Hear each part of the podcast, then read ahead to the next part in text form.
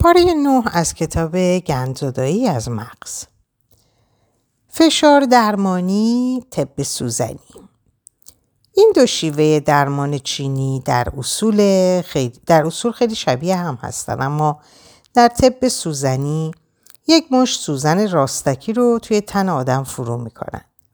از اون طرف در فشار درمانی روی نقاط مشخصی از بدن ضرباتی میزنن و به گفته خودشون گره ها رو باز میکنن، اما پوست رو نمیشکافن. حالا با توسری یا سوزن این روش ها روی جاهای دقیقی از بدن کار میکنن و به درمان و یا کاهش درد میپردازن. جالب این که هر چقدر دانش ما از عصب واک پیشرفت میکنه، نقاط اشتراک بیشتری رو بین یافته هامون و نقشه عصبی پنج هزار ساله طب سوزنی میابیم. از مطالعه دستگاه کناره‌ای اینو فهمیدیم که واکنش های ما به یک آسیب همه ی پاسخهای بدنمون هستن و همون دستگاه های کناره‌ای چنین بلای ناجوری رو سر ما میاره. پس اینو هم بدونید که بسیاری از این واکنش ها رو همون عصب واک که گفتم به بدن منتقل میکنه. پس الکی نیست اون همه سوزن به تنتون فرو میکنن دیگه. اگه دلتون میخواد اون فشار درمانی رو با یه روش درمانی مدرن مثل روان درمانی ترکیب کنید هم اشکالی نداره. الان توی آمریکا بسیاری از درمانگران این روش رو هم در کنار کار خود استفاده میکنن. تازگی هم شیوهی با نام روش‌های رهاسازی احساسات در آمریکا به ثبت رسیده که راهکارهای درمان گفتاری و فشار درمانی رو با هم به کار میگیره. این روش خودتونم میتونین با راهنمایی یک پزشک پیاده و از همون جاهایی آغاز کنید که درمانگر شروع میکرد. اگه زد و کسی در کنارتون هست که تماس دستش حس خوبی به شما میده که چه بهتر. گفتگو با خود در این مرحله میتونه یاریتون کنه که قصه های مغز خودتون رو دوباره ارزیابی کنید و در فرایند درمان به قصه های تازه برسید. توی سوراخ صنبه های اینترنت هم که هر چقدر دلتون بخواد از ویدیوهای مجانی آموزشی این کار ریخته که گام های اولیه رو به شما آموزش میدن. اما یادتون باشه که حتما در تشخیص چگونگی انجام کار و مراحل اون باید از یک متخصص کمک بگیرید و سرخود کاری نکنید. ماساژ دیگه همه میدونن ماساژ چیه و لازم نیست به شما توضیح اضافی بدم. ولی هر وقت به یکی پیشنهاد میکنم که اونو به عنوان یک شیوه درمانی برای حل مشکل خاص احساسی استفاده کنه، طرف یکه میخوره. کارکرد ماساژ که فقط کاهش درد فیزیکی نیست. اول از همه اینو بدونید که درد عضلانی میتونه نشونه مستقیم افسردگی باشه. ولی حتی اگرم اینجوری نباشه، آدم‌ها با تن دادن به ماساژ راحتی و آرامش بدنی رو به شیوه امن و آسون خواهند آموخت. ماساژ همیشه دستگاه عصبی رو از نو به کار میندازه. در بسیاری از مواقع ما پس از یک آسیب جدی این احساس رو داریم که تنمون از ما فرمان نمیبره. البته من به این نکته هم برخوردم که در پای پاره موارد آسیب‌های خاص ماساژ میتونه جرقه‌های خطرناکی در بیمار روشن و اونو تحریک کنه. به همین خاطر هیچ وقت خودتون رو وادار به انجام اون نکنید. نباید حریم امن شما با انجام این کار مخدوش بشه. خیلی از آدم‌ها ترجیح میدن به جای تن سپردن به ماساژ تمامی بدن، یکی تنها پاهای اونا رو بماله و ناخوناشون رو بگیره. بعضی هم اصلا دوست ندارن دست یک دیگه توی تنشون بدوه و در عوض خودشون رو زیر دوش آب داغ یا وان خفه میکنن. یادتون باشه که اصلا هر غلطی دلتون خواست بکنید، فقط به این شرط که این کار به شما کمک کنه دوباره با بدنتون ارتباط بگیرید، چون گندزدایی از شما راحت‌تر انجام خواهد شد. درمان با کایروپراکتیک. الان با خودتون میگید این ضعیفه دیگه خل شده که از این حرفا میزنه. مگه کایروپراکتیک در درمان بیماری‌های روانی کاربرد داره؟ مگه این کارو فقط برای کمردرد نمی‌کنن؟ باز مجبورم بگم که آقا جون، این نکته ثابت شده که افسردگی خیلی وقتها به شکل دردهای فیزیکی بروز میکنه و از این طرف کایروپراکتیک یک شیوه درمانی جامع است با تکیه بر این مسئله که مفاصل همگی در سیستم عصبی نقش کلیدی دارند. حالا لابد میپرسید ربط درد و سیستم عصبی و شقیقه به چیه؟ واکنش خیلی از آدم‌ها به آسیب در شکل درده و خیلی وقتا این دردها از نشانه‌های احساسی وخیم‌ترند. بسیاری از درمانگران کایروپراکتیک مثل ماساژورها و اونها که طب سوزنی کارشونه، سوای کار روی بدن شما یک رژیم غذایی خاص توصیه میکنن. انرژی درمانی یا واکنش شناسی و ریکی. منم مثل شما سالها به این انرژی درمانی به چشمم به چشم تردید نگاه میکردم و برام غریب بود که بعد زد و یک کمی درباره‌اش مطالعه کردم و تصمیم گرفتم آزمایشش کنم و پناه بر خدا، در انرژی درمانی اعتقاد بر اینه که بدن ما بر پایه فرکانس‌های مشخصی کار میکنه که میشه در اونها دست برد و به یک جور درمان رسید. عجیبه نه؟ اصلاً هم عجیب نیست. تحقیقات نشون داده که انرژی درمانی هم میتونه به اندازه درمان پزشکی معمول مفید باشه. الان توی دانشگاه کالیفرنیا هم یه آزمایش خرکی درست کردن که فقط روی فعالیت‌های الکتریکی بدن تحقیق میکنه. اگرم نمیدونید پس بدونید که دانشگاه کالیفرنیا یه جای الکی نیست و با بودجه دولتی اداره میشه و این یعنی از من و شما مالیات میگیرن که روی انرژی درمانی تحقیق کنن. پس همش جادو و جنبل و حقه بازی نیست. واکنش شناسی تمرکز خود رو روی وارد آوردن فشار و نقاط خاصی از گوش‌ها، دست‌ها و پاها میگذاره و در این رشته عقیده بر اینه که این نقاط به جاهای دیگه‌ای از بدن اتصال دارن و البته یه نظریه معروف هم در این زمینه صادر کردن. ریکی هم که به زبان ژاپنی میشه انرژی هدایت شده نیروی زندگی، شامل هدایت انرژی از شخص درمانگر یا از درون خود فرد به کسی که نیاز به درمان داره. اونا هم معتقدن که از این طریق میشه فرایند خود درمانی رو در بدن به کار انداخت. از رهگذر این روش‌ها میتوان نقاطی رو در بدن یافت که دچار گرفت و گیر شده و معمولاً پس از آسیب با همین نقاط گرفتاری زیادی داریم و بهتر که این گره به هر شکل گشوده شه. حالا گذشته از این حرفا، اون فشار درمانی که براتون گفتم مثل روش‌های رهاسازی احساسات، سوای این که زیر شاخه طب سوزنی میاد، به خاطر همون ضرباتی که به نقاط مختلف بدن میزنه در دسته انرژی درمانی هم قرار میگیره. درمان با بیو فیدبک یا نورو فیدبک آلفاستیم. بیو فیدبک یعنی نظارت الکترونیک بر تمامی کارهای بدن. بیو فیدبک به ما کمک میکنه که بتونیم سررشته واکنش‌های غیر ارادی خودمون رو به دست بگیریم.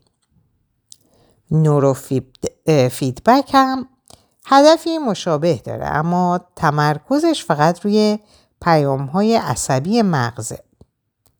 در نورو فیدبک آدم‌ها سعی می‌کنند اختیار واکنش‌های مغز رو به دست بگیرن. جالب اینه که ما اصلاً به فکرمون هم نمی‌رسه که چقدر می‌تونیم در این کار پیش بریم و بر مغز و بدن خودمون چیره بشیم. هر دوی این روش‌ها میتونن راه‌هایی برای بهبود و حتی سرعت بخشیدن به این روند گندزدایی از مغز و بدن باز کنن. از رهگذر این کارها میشه فهمید که مغز و بدن در هنگام قرار گفتن در وضعیت بجنگ، بپر یا بمون چه کار میکنن. معمولاً هنگام انجام این کارها شما در فضای انجام یک بازی کامپیوتری مسخره قرار میگیرید که گاهی به اندازه بازی نقطه خور ساده بازی نقطه خور ساده است. اما مجبورید برای درست بازی کردن همه علامت‌ها و واکنش‌های مغزیتون رو درست هدایت کنید. مثلا همین پسر خودم این کارو میکنه تا بتونه بهتر بر خودش مسلط شه و اختیار واکنش‌های بدنیش رو به دست بگیره. برای بازی که اون انجام میده هم قواعدی تعیین میشه که در این راه کمکش میکنه. هر بارم که در بازی برنده میشه حس میکنه که گردش خون در همون بخش از پشت پیشانیش شدت یافته. جالب اینه که بعد از چند جلسه که رفت ما دیدیم دست خط اون بهتر شده و حالا راحت‌تر و تمیزتر مینویسه. من آلفاستیم رو هم در این بخش همراه نورو فیدبک و بیو فیدبک گذاشتم. هرچند شیوه عمل کرده اون بسیار با اون دو فرق میکنه. آلفاستیم یه شیوه فعال و مستقیم نیست. ما روی امواج آلفای مغز که ترکیب محشری از آرامش و هوشیاریه و همه دنبال همون هستن کار میکنه. شکل کلی کار شبیه به نورو فیدبکه، اما انجام بیشتر کار بر عهده ماشینیه که بر اون طراحی شده. این روش در رفع مشکلات خواب، اضطراب و دیگر گرفت و گیرهای مغزی کاربرد داره. من خودم آلفاستیم رو به برخی از بیمارانم توصیه میکنم، به ویژه برای اونایی که درگیر عوارض یک آسیب جدی هستن و تمرکز ویژه اونها بر این آسیب بسیار اهمیت داره، اما در این حال میباید از تبعات بازگویی اون دور بمونن. البته مواردی هم وجود داشته که مشکلات بیماران اونچنان جدی نبوده و با آلفاستیم تونستیم نیاز به دارو رو رفع کنیم. استفاده از آلفاستیم در آمریکا نیازمند تجویز و نسخه است، اما هر درمانگری میتونه دستور اون رو صادر کنه و نیازمند به نسخه پزشک متخصص نیست. تغییر در برنامه غذایی. وقتی مضطرب میشیم چنان به شیرینی میل میکنیم که بیا و تماشا کن. دلیلش هم اینه که مغز برای تامین انرژی و تشدید نیروی اراده نیاز به گلوکوز داره. به همین خاطر رژیم گرفتن انقدر کار دشواریه. گلوکوز رو ازتون بگیرن دیگه هیچ اراده‌ای ندارید. معمولاً هرچی اضطراب و مشغله ما بیشتر باشه بدتر غذا میخوریم. میبینید چه چرخه معیوب و دور باطل مسخره‌ایه. خاطرتون آسوده که منم میدونم الان چه خبره و تا حرف تغذیه به میون میاد چه شماری از رژیم‌های مختلف روی سر آدم میریزه. انتخاب یه برنامه غذایی مشخص هم کاری مسخره و خسته کننده است. انواع رژیم‌های حاضر و آماده همه جا ریخته که کافیه یکی رو انتخاب کنید و به درد سر بیافتید. مثلا رژیم پاره‌ای سنگی رو داریم که در اون هیچ غذای پخته‌ای نمیخورن و از اون طرف گیاهخواران هستند و یه رژیم بدون گلوتن هم داریم و دیگه چی درد سرتون بدم. اما اینو بدونید که بدن ما وقتی درست کار میکنه که هواشو داشته باشیم و همه اون چیزی رو بخوریم که آدم‌های سالم میخورن و طی این همه صده ها و هزاره ها میخوردن. هر رژیمی که در پیش بگیرید یکی به دغدغه هاتون اضافه شده و حالا حواستون به اینه که چی توی دهنتون میذارید هم چی تو دهنتون هم میذارید هست. به همین خاطر من اصلا دلم نمیخواد چنین خبتی انجام بدم و توصیه کنم که این رژیم رو بگیرید و اونو نه. تازه هر آدمی نیازهای غذاییش با اون یکی فرق میکنه و به همین خاطره که کتاب‌های آشپزی هم دستورهای تهیه متفاوتی رو برای غذاهای مشابه پیشنهاد میکنن. و باز به همین خاطره که واقعاً مشاوره با یک متخصص تغذیه به کل هزینه‌اش میارزه. من خودم در روند درمانی مسئله تغذیه رو به شکل تخصصی دنبال و توصیه میکنم. بارها هم برام پیش اومده که بیماری با یک تغییر در برنامه غذاییش روبرو شده و دیگه نیازی نبوده که پیشم بیاد. کافی بوده چند چیزی رو از برنامه روزانه‌اش حذف و چیزایی رو جایگزین کنه. سر این مسئله تغذیه و سلامت روح و روان میشه کتابی مفصل نوشت، ولی کافیه نکات کوچیکی رو رعایت کنید و دیگه به دردسر نیفتید. اگه در هشتاد و پنج درصد اوقات غذای سالم بخورید و فقط پانزده درصد روی رفتارهای درست متمرکز باشید، دنیا گلستون میشه.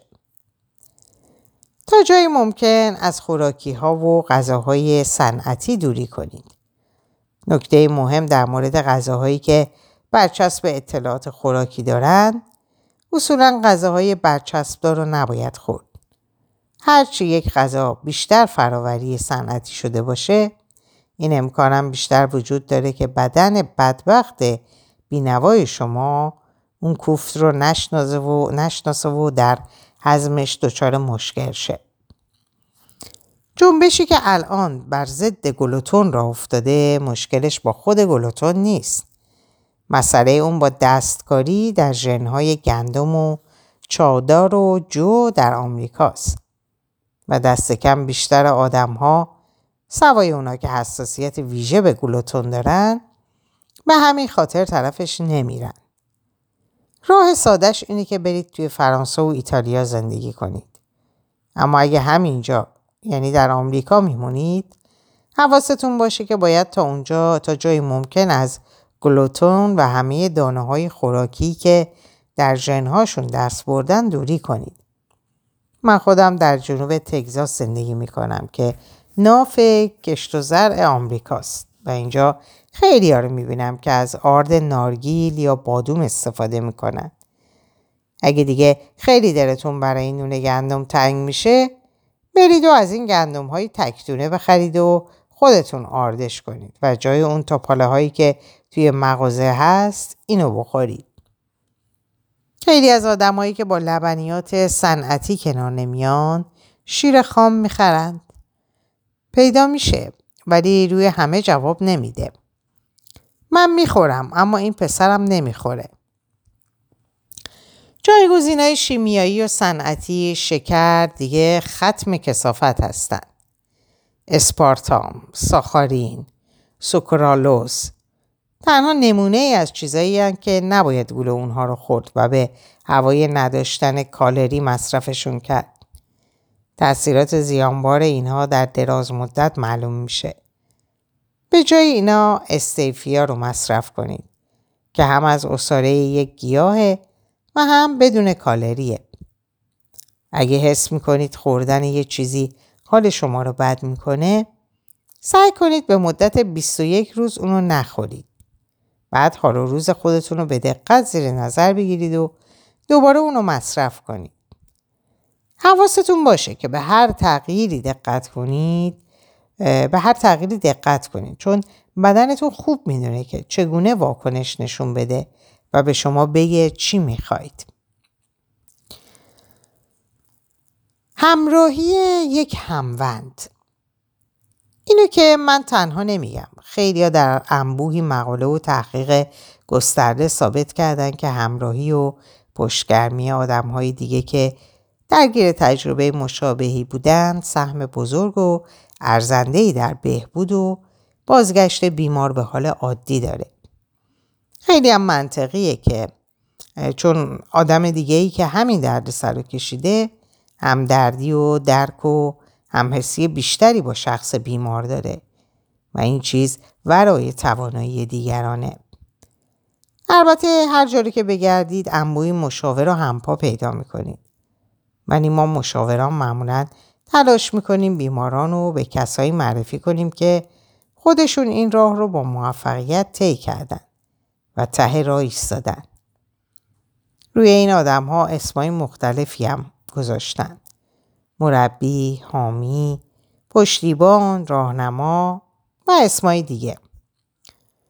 توی خود بدنه گروه های پزشکی هم نیروهای متخصصی هستن که کارشون همینه و میشینن و با آدم های درگیر درگیر یک موزل حرف میزنن و تجربیات خودشون رو در اختیار اونها میذارن. اگه در محلی که شما هستید یکی از این هموندها پیدا میشه معطلش نکنید و در جا به اون آدم وصل شید. شک ندارم که یکی که مثل شما توی این هچل افتاده راحت‌تر میتونه راه در رفتن از اون راه در رفتن از اونو نشونتون بده. پشتیبانی طبیعی. این وسط آدمایی هم هستن که فقط به قید پیوند با شما یاریتون میکنن و از روی علاقه این کارو میکنن. خانواده، رفقا، معلما، همکارا و مثل اونا که هر از گاهی پیداشون میشه و به یاری شما میان. داشتن این آدمایی که جز عشق به شما دلیل دیگری برای این کار ندارن بسیار بسیار در بهبود شما موثره. از اونا استفاده کنید. بذارید کمکتون کنن. پذیرش یاری دیگری بسیار آسان‌تر از پس زدنمونه و نیروی بیشتری به شما میده. اونقدر قوی شید که به دیگران اجازه بدید کمکتون کنن. گزینش منبع درست. در این فصل گستره‌ای از راهکارهای متفاوت درمان رو بررسی خواهیم کرد و قضیه فقط به یک انتخاب دوگانه بین خیر و شر محدود نخواهد شد. این مهمه که شما سوای انتخاب شیوه درمان خود آنی رو انتخاب کنید که منبع کافی و درستی هم برای پشتیبانی و تأمین اون داشته باشید.